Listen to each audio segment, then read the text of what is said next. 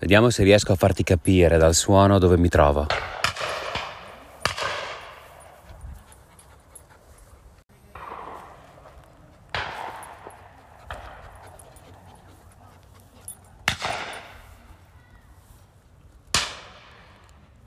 Non sembra neanche di stare a Londra, eppure sei a quanto? 5 miglia da Wembley?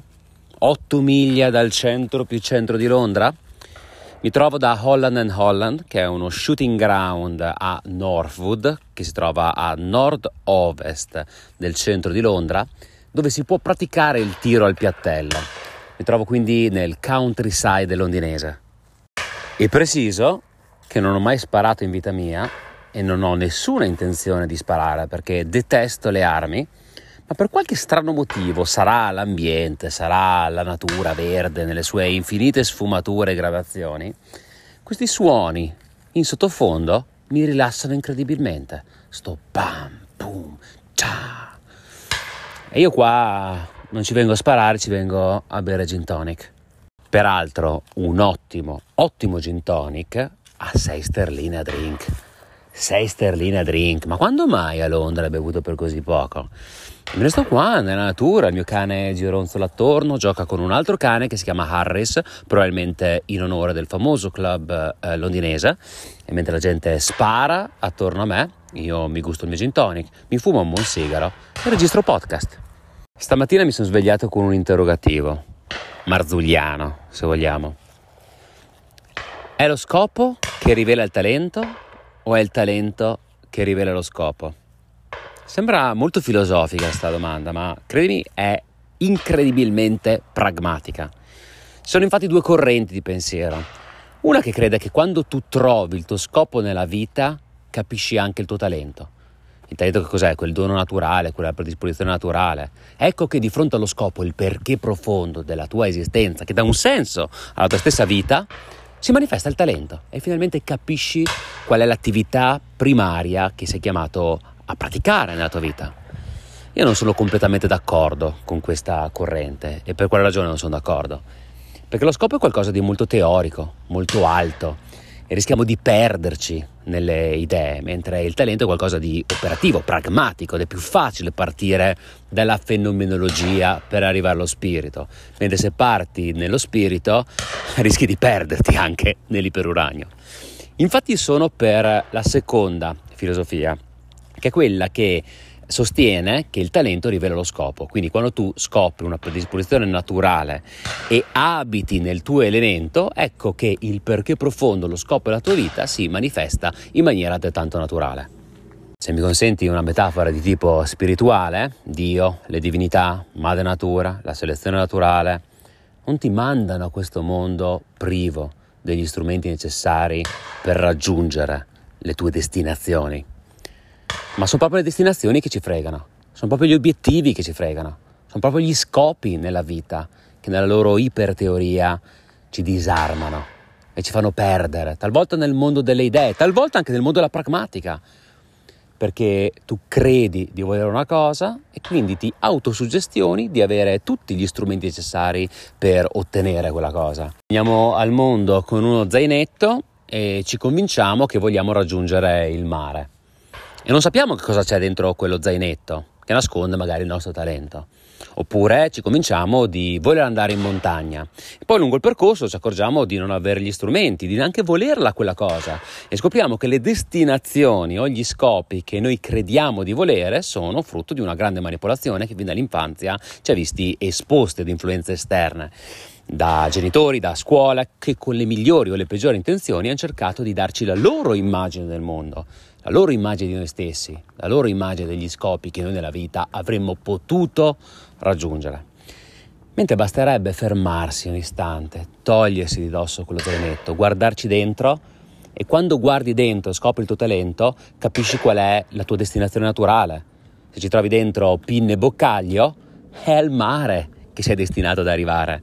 Se ci trovi dentro scarponi, picozza e una corda, ad esempio, probabilmente ti verrà più naturale andare in montagna e lì abiti nel tuo elemento. Fuori da metafora, nello zaino c'è dentro il tuo talento e il tuo talento smaschera la destinazione naturale che grazie a quello strumento innato, quella predisposizione innata, naturalmente allenata, potrai più facilmente raggiungere. E qual è l'essere più a contatto col proprio zainetto? E chi è l'essere che vive la propria vita rovistando nel proprio zainetto? Il bambino, che a differenza dell'adulto, guarda caso, stessa radice semantica della parola adultero, perché tradisce se stesso, non si racconta di avere degli scopi, non si prefigge degli obiettivi, ma vive la propria vita ricercando la propria inclinazione naturale.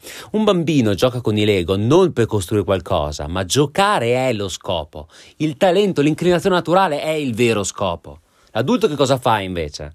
Si racconta di avere degli scopi, si racconta di avere degli obiettivi e vive la propria vita sviluppando le risorse necessarie per raggiungere quegli obiettivi e non interrogandosi se quegli obiettivi li vuole veramente o sono il retaggio di manipolazioni a cui è stato esposto fin dall'infanzia. E noi viviamo la nostra vita servendo gli scopi non del nostro talento, ma che qualcun altro ci ha installato fin dall'infanzia. Stamattina sul canale Telegram, che ti ricordo essere sempre su t.me slash chicercatova, inserisco il link in descrizione di questo episodio per facilitarti la scoperta del nostro bellissimo canale. Dicevo che stamattina ho parlato di Chick Thompson. Chick Thompson è il più grande esperto al mondo in materia di creatività e all'interno del suo libro What a Great Idea 2.0 ha mappato l'indice di creatività nell'arco della vita di un essere umano. E registrando come tra i 5 e gli 8 anni il bambino è un genio del pensiero divergente, un genio del pensiero laterale. E registra il suo picco di creatività proprio a quell'età. A otto anni vedi un drop pazzesco, inesorabile, irrecuperabile nella sua vita, cioè la creatività crolla e da quel momento in avanti continua a scendere fino a raggiungere il punto più basso della sua creatività dopo i 40 anni. Ed è sintomatico perché dopo i 40 anni uno dovrebbe cominciare a raggiungere risultati più significativi nel lavoro, dovrebbe aver conosciuto un mestiere, dovrebbe saper sviluppare anche un pensiero fuori dagli schemi, dalle liturgie che hai impiegato una vita ad imparare. In quel momento dove la creatività fa più la differenza per la tua vita e per il tuo lavoro, lì registri il momento più basso della tua creatività. Ed è sintomatico perché una porzione significativa, una percentuale significativa degli ascoltatori di questo podcast è proprio in quella fascia d'età e io mi auguro che ascoltando questo podcast possa tornare bambino, possa tornare a quello stadio in cui la creatività era il centro della sua vita, la capacità di creare cose, inventare mondi. Anche perché cosa capita, secondo Chick Thompson, che dal momento della pensione quell'indice di creatività ricomincia a salire. Vedremo tra qualche istante il perché.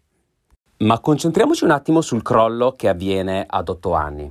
Che cosa capita di così traumatico nella tua vita tra i sette e gli otto anni? Vai a scuola. E la scuola è forse un ambiente che premia, valorizza l'unicità? O opera invece una castrazione della tua autenticità per omologarla a quello che io chiamo pensiero prevalente? La seconda che hai detto, direbbe quello. Perché la scuola ha bisogno di generare degli schiavi. Ricordiamoci il contesto in cui è nata la scuola. Nel tardo illuminismo avevano bisogno di indottrinare le menti dei figli di contadini che venivano dai campi vendendogli la chimera dell'istruzione, dell'alfabetizzazione, ma per far cosa? Per generare operai, per generare schiavi, perché i bambini vivevano in simbiosi con la natura, si svegliavano quando sorgeva il sole, si ritiravano dai campi quando questo tramontava. Vivevano in simbiosi con la natura e l'unica autorità che loro riconoscevano era quella paterna, materna, familiare. Avevano bisogno di omologare questi bambini che vivevano secondo natura ad un ordine che va contro la natura, che è quello del lavoro che fai i turni in fabbrica, ad esempio. Devi lavorare di notte, va contro natura. Chi se ne importa? C'è qualcuno, un'autorità extrafamiliare, che te lo impone e tu ubbidisci. La campanella che suona da quel momento io comando nella tua vita. La campanella che come i cani di Maslow ti abbiamo insegnato ad ascoltare fin dalla scuola e che ritroverai poi nel lavoro in fabbrica. La cosa bella della ricerca di Chick Thompson è che egli ricostruisce una eziologia della creatività e quindi riesce a capire quali sono i due elementi che scatenano la creatività e sono risate e domande. Un bambino di 5 anni ride minimo 113 volte al giorno e fa 65 domande al giorno. I miei li facevano al minuto, 65 domande. Comunque sia, minimo 65 domande al giorno. Vai a scuola e se ridi, prendi la nota. Qui le domande le faccio io. E da quel momento, ti dice l'insegnante, misurerò la tua intelligenza e quello che riuscirai a fare nella vita tra la corrispondenza tra le tue risposte alle mie domande con il grande libro delle risposte che solo io possiedo. Questa è la scuola. Così era 150 anni fa, ma non la vedo così evoluta in un secolo e mezzo. Prima parlavo dei quarantenni, è una comparazione tra i bambini e gli over 44. Tu pensa che tra i 5 e gli 8 anni la tua creatività sta a livello 98, a 44 anni livello 2. A 5 anni fai 65 domande al giorno, dai 44 6 domande al giorno. A 5 anni ridi 113 volte al giorno, a 44 anni in media 11 volte al giorno. Ma qual è il problema delle domande? Che il bambino fa le domande per scoprire il mondo, facendo le domande che davvero a cui tu mai avresti pensato a 40 anni. A 5 invece era naturale, era il tuo regno, la domanda che oggi ti appare così assurda. Mentre le domande che fai dopo i 40 sono spesso perché? Ma non il perché della scoperta, il perché critico. Potremmo fare sta cosa qua? Perché? È un perché giudicante. È il perché che detto con quell'intenzione, con quel paraverbale, perpetua le catene che ti impediscono di essere creativo. Tra l'altro questa ricerca è fantastica e come, come, premio per gli iscritti al canale Telegram inserirò questo grafico che è interessantissimo ehm, nello spazio dei commenti dell'episodio appena l'avrò postato e quindi ti suggerisco di andare sul canale Telegram t.me slash chicercatova per andare a recuperare questo grafico che è davvero molto prezioso e ti fa pensare a me una cosa che ha fatto riflettere tantissimo è notare che al momento della pensione la creatività ricomincia a salire. Perché ciò accade secondo te? Accade perché abbiamo vissuto una vita da schiavi, servendo gli scopi di qualcun altro, dimenticando quant'era bello essere un tutt'uno con le proprie predisposizioni naturali e credere che quella fosse la vita, perché quella può essere la vita, come accadeva quando avevamo 5 anni. E a quel punto dici, sai cosa? Ho vissuto la mia vita e il mio lavoro in funzione degli altri, adesso vaffanculo, mi riprendo in mano le mie passioni. Non per raggiungere obiettivi, non per affermarmi professionalmente, non per raggiungere chissà quale scopo. La passione e l'emozione è lo scopo. E guarda caso, la creatività ricomincia a salire. Dobbiamo forse aspettare il momento della pensione o vogliamo cominciare da adesso a tornare bambini? Ecco dunque la teoria che ho espresso ai pregevolissimi ascoltatori del podcast su Telegram. Io credo che il tuo gioco preferito quando avevi otto anni rivela il tuo talento e la tua capacità di ricordare il tuo giocattolo, il tuo gioco preferito. Tornare a raccontarla. Perché no? Tornare a vivere quella passione, a praticare quel modo di giocare la vita ti permetta oggi di scoprire uno scopo universale. Che era un tutt'uno col tuo talento quando di anni ne avevi 5 o 8, ma che forse nella vita hai dimenticato. E allora ho chiesto ai pregevolissimi ascoltatori, raccontami qual era il tuo giocattolo preferito quando avevi 8 anni, perché so che il loro ricordare quel gioco, quel modo di giocare, rievocandolo nel presente, può risvegliare qualcosa di sopito e molto profondo che svela.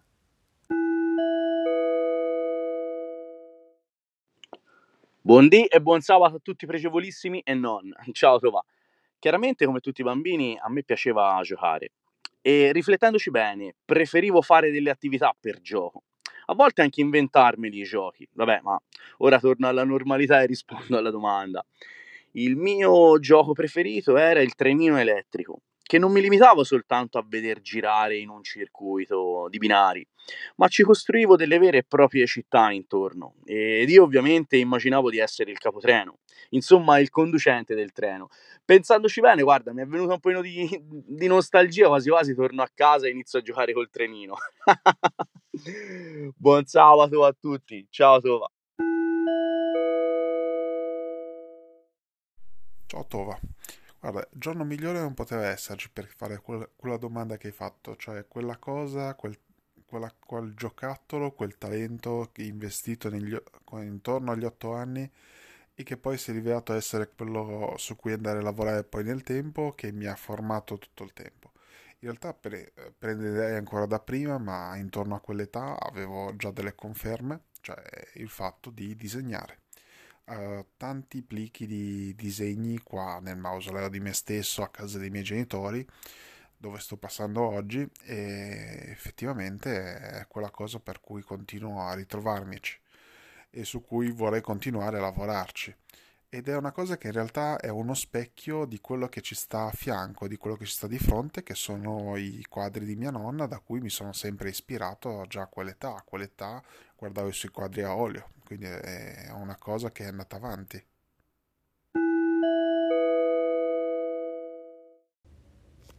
Dopo aver ascoltato il tuo audio di oggi, sono un po' preoccupata perché io proprio non mi ricordo quale era il mio gioco preferito quando avevo 8 anni e quindi non so riconoscere il mio talento oggi. Boh, ciao! Ciao Tova, oggi mi hai sbloccato un ricordo perché effettivamente ho pensato molto quale poteva essere il mio, il mio gioco preferito e poi mi ho avuto veramente un flash ed era assolutamente la radio, nel senso che avevo un mangiacassette di quelli con la doppia cassetta e la cosa che facevo tantissimo, soprattutto con il mio amico preferito, era quella di registrare le nostre voci su queste cassettine facendo finta di essere dei, dei, DJ, quindi mettevamo magari poi la musica, facevamo gli stupidi e, e, poi l'upgrade è stato quello di usare la videocamera quando andavo a rubarla a mio padre che poi si, si, ci faceva dei tombini neri, comunque questo era, era il mio gioco. E ricordo invece in quel periodo la maestra delle elementari che era la classica maestra che se ti cadeva la matita due volte di fila ti dava la, la nota, cioè questa era la mia esperienza con la scuola di quegli anni. Un abbraccio e buon sabato, ciao caro.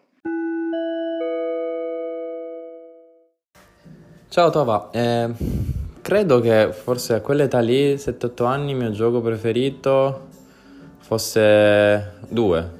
Macchinine, mi piaceva un sacco giocare con le macchinine, ma soprattutto smontarle. Ero, ero, affascinato dagli sfasciacarrozze, quindi smontavo le, le, le incidentavo. Non lo so perché, me lo raccontavano. E un altro gioco che facevo spesso era disegnare, nel senso che disegnavo cose, avventure. Credo che una volta mia mamma ha messo da parte un quaderno dove tipo avevo disegnato un fumetto su Indiana Jones e mi ero reinventato un'altra avventura di Indiana Jones perché non mi bastavano i film di Indiana Jones. Queste robe qua. E poi forse un altro gioco che facevo spesso a scuola, il dottore, classico del dottore, però non so perché a me toccava sempre guidare l'ambulanza.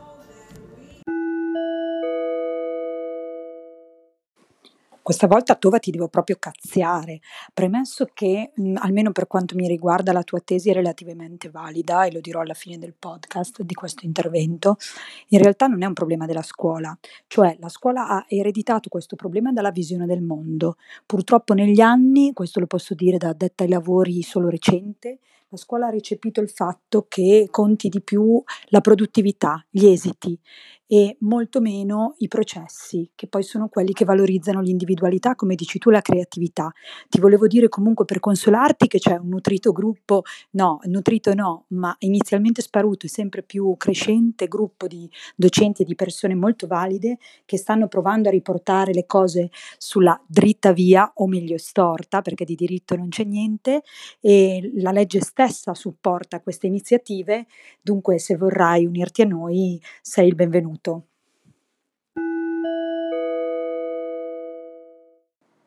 Questo invece è il contributo attivo, l'altro non penso che lo monterai, forse non ha neanche senso, ma volevo dirtelo. E allora ti dico che sì, da piccola sognavo di fare la giornalista, eh, mi esercitavo nelle pose simili Lilly Gruber che vedevo in tv, che faceva l'inviata speciale nella guerra in Kosovo e per tanto tempo ho pensato che avrei fatto quello. In effetti ammetto di essere stata tra le fortunate di essere riuscita, uh, che, che è riuscita a raggiungere il proprio sogno e per tanti anni, 15 anni circa, ho fatto l'autore televisivo, cioè ho lavorato per la televisione, anche se poi ho scoperto che non era il puro giornalismo che mi affascinava, ma tutto il resto, magari un giorno avremo modo di raccontarci meglio. E, mh, questo però l'ho potuto fare solo perché ero affiancata da adulti che credevano mh, fermamente nel fatto che anche l'arte, i sogni e la creatività avesse una dignità lavorativa e non è sempre così. Purtroppo questo viene spesso molto um, bistrattato.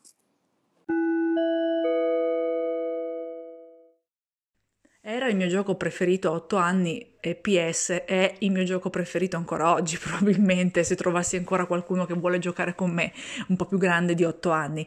Ed era Facciamo finta che e giocavamo appassionatissimi io e mio fratello, ma anche con le mie compagne di classe. Facciamo finta che siamo due esploratori e il giardino è una giungla.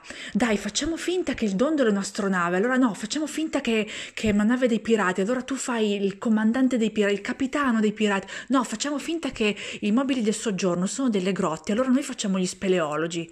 Era un gioco appassionante da morire. Ancora adesso mi piacerebbe giocarlo. Sono Minù, baci.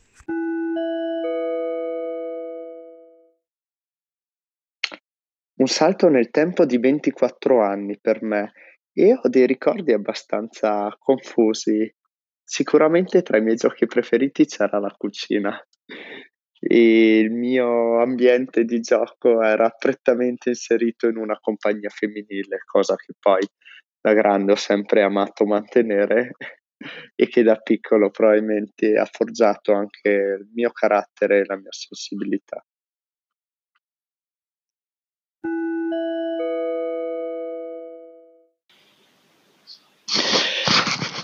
Ciao Tova, mi hai fatto pensare con uh, la richiesta dei, del gioco che ci piaceva a otto anni.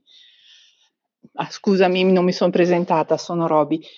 Eh, a otto anni a me piaceva uh, disegnare e poi cucire gli abiti per le mie bambole. E non era il solo cucire, era proprio una progettazione. La parola progetto è quello che è la parola che forse mi ha seguito di più eh, nella mia vita, nel senso che quando fai una cosa che sia un abito, che sia una scarpa, che sia una casa, che sia un, un qualsiasi tipo d'attrezzo, dovresti prima progettarlo, non fare la cosa che piace a te, cioè de- dovresti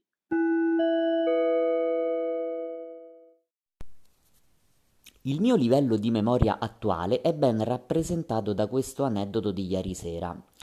Stavo preparandomi un'insalata, eh, ne avevo in eccesso e quindi ho preso l'insalata in eccesso, l'ho messa in un contenitore e l'ho riposta in frigo. Dopo un quarto d'ora, credo più o meno, apro il frigo, vedo questo contenitore con l'insalata in eccesso avevo dimenticato evidentemente le operazioni di poco prima e dico a me stesso, ah ma vedi l'insalata ce l'avevo già, perché mi sono preparato quel piatto se ce l'avevo già in frigo pronta? Ecco, rendetevi conto.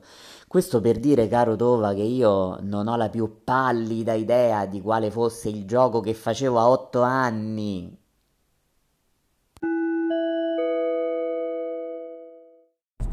Allora, un gioco che usavo molto da piccolo erano i Lego. Era una cosa veramente che mi appassionava tantissimo. Ci ho giocato fin dall'asilo a, fino alle medie. E a, diciamo che è stato il mio primo approccio con lo storytelling. Uh, prendevo, costruivo, creavo storie eh, e poi rimettevo tutto nella, nel cassone e uh, rincominciava tutto il giorno dopo. Uh, la scuola penso sì, magari possa bloccare un po' la creatività dei ragazzi, ma forse per come vengono visti alcuni metodi di insegnamento, perché siamo un po' rimasti forse agli anni 70. Negli anni 70 c'era la televisione in bianco e nero, adesso abbiamo quella a colore, abbiamo internet, abbiamo tante forme di comunicazione diverse e anche date statiche che potrebbero sembrare sterili come la scoperta dell'America, il 1492, da imparare a memoria. E beh, se a sti ragazzi gli spiegassimo che cosa si è scoperto con quella data, quanti scenari sono venuti fuori. Manco solo io, a quanto pare. Il mio gioco preferito quando avevo otto anni era stare davanti al CB ad ascoltare le storie dei camionisti.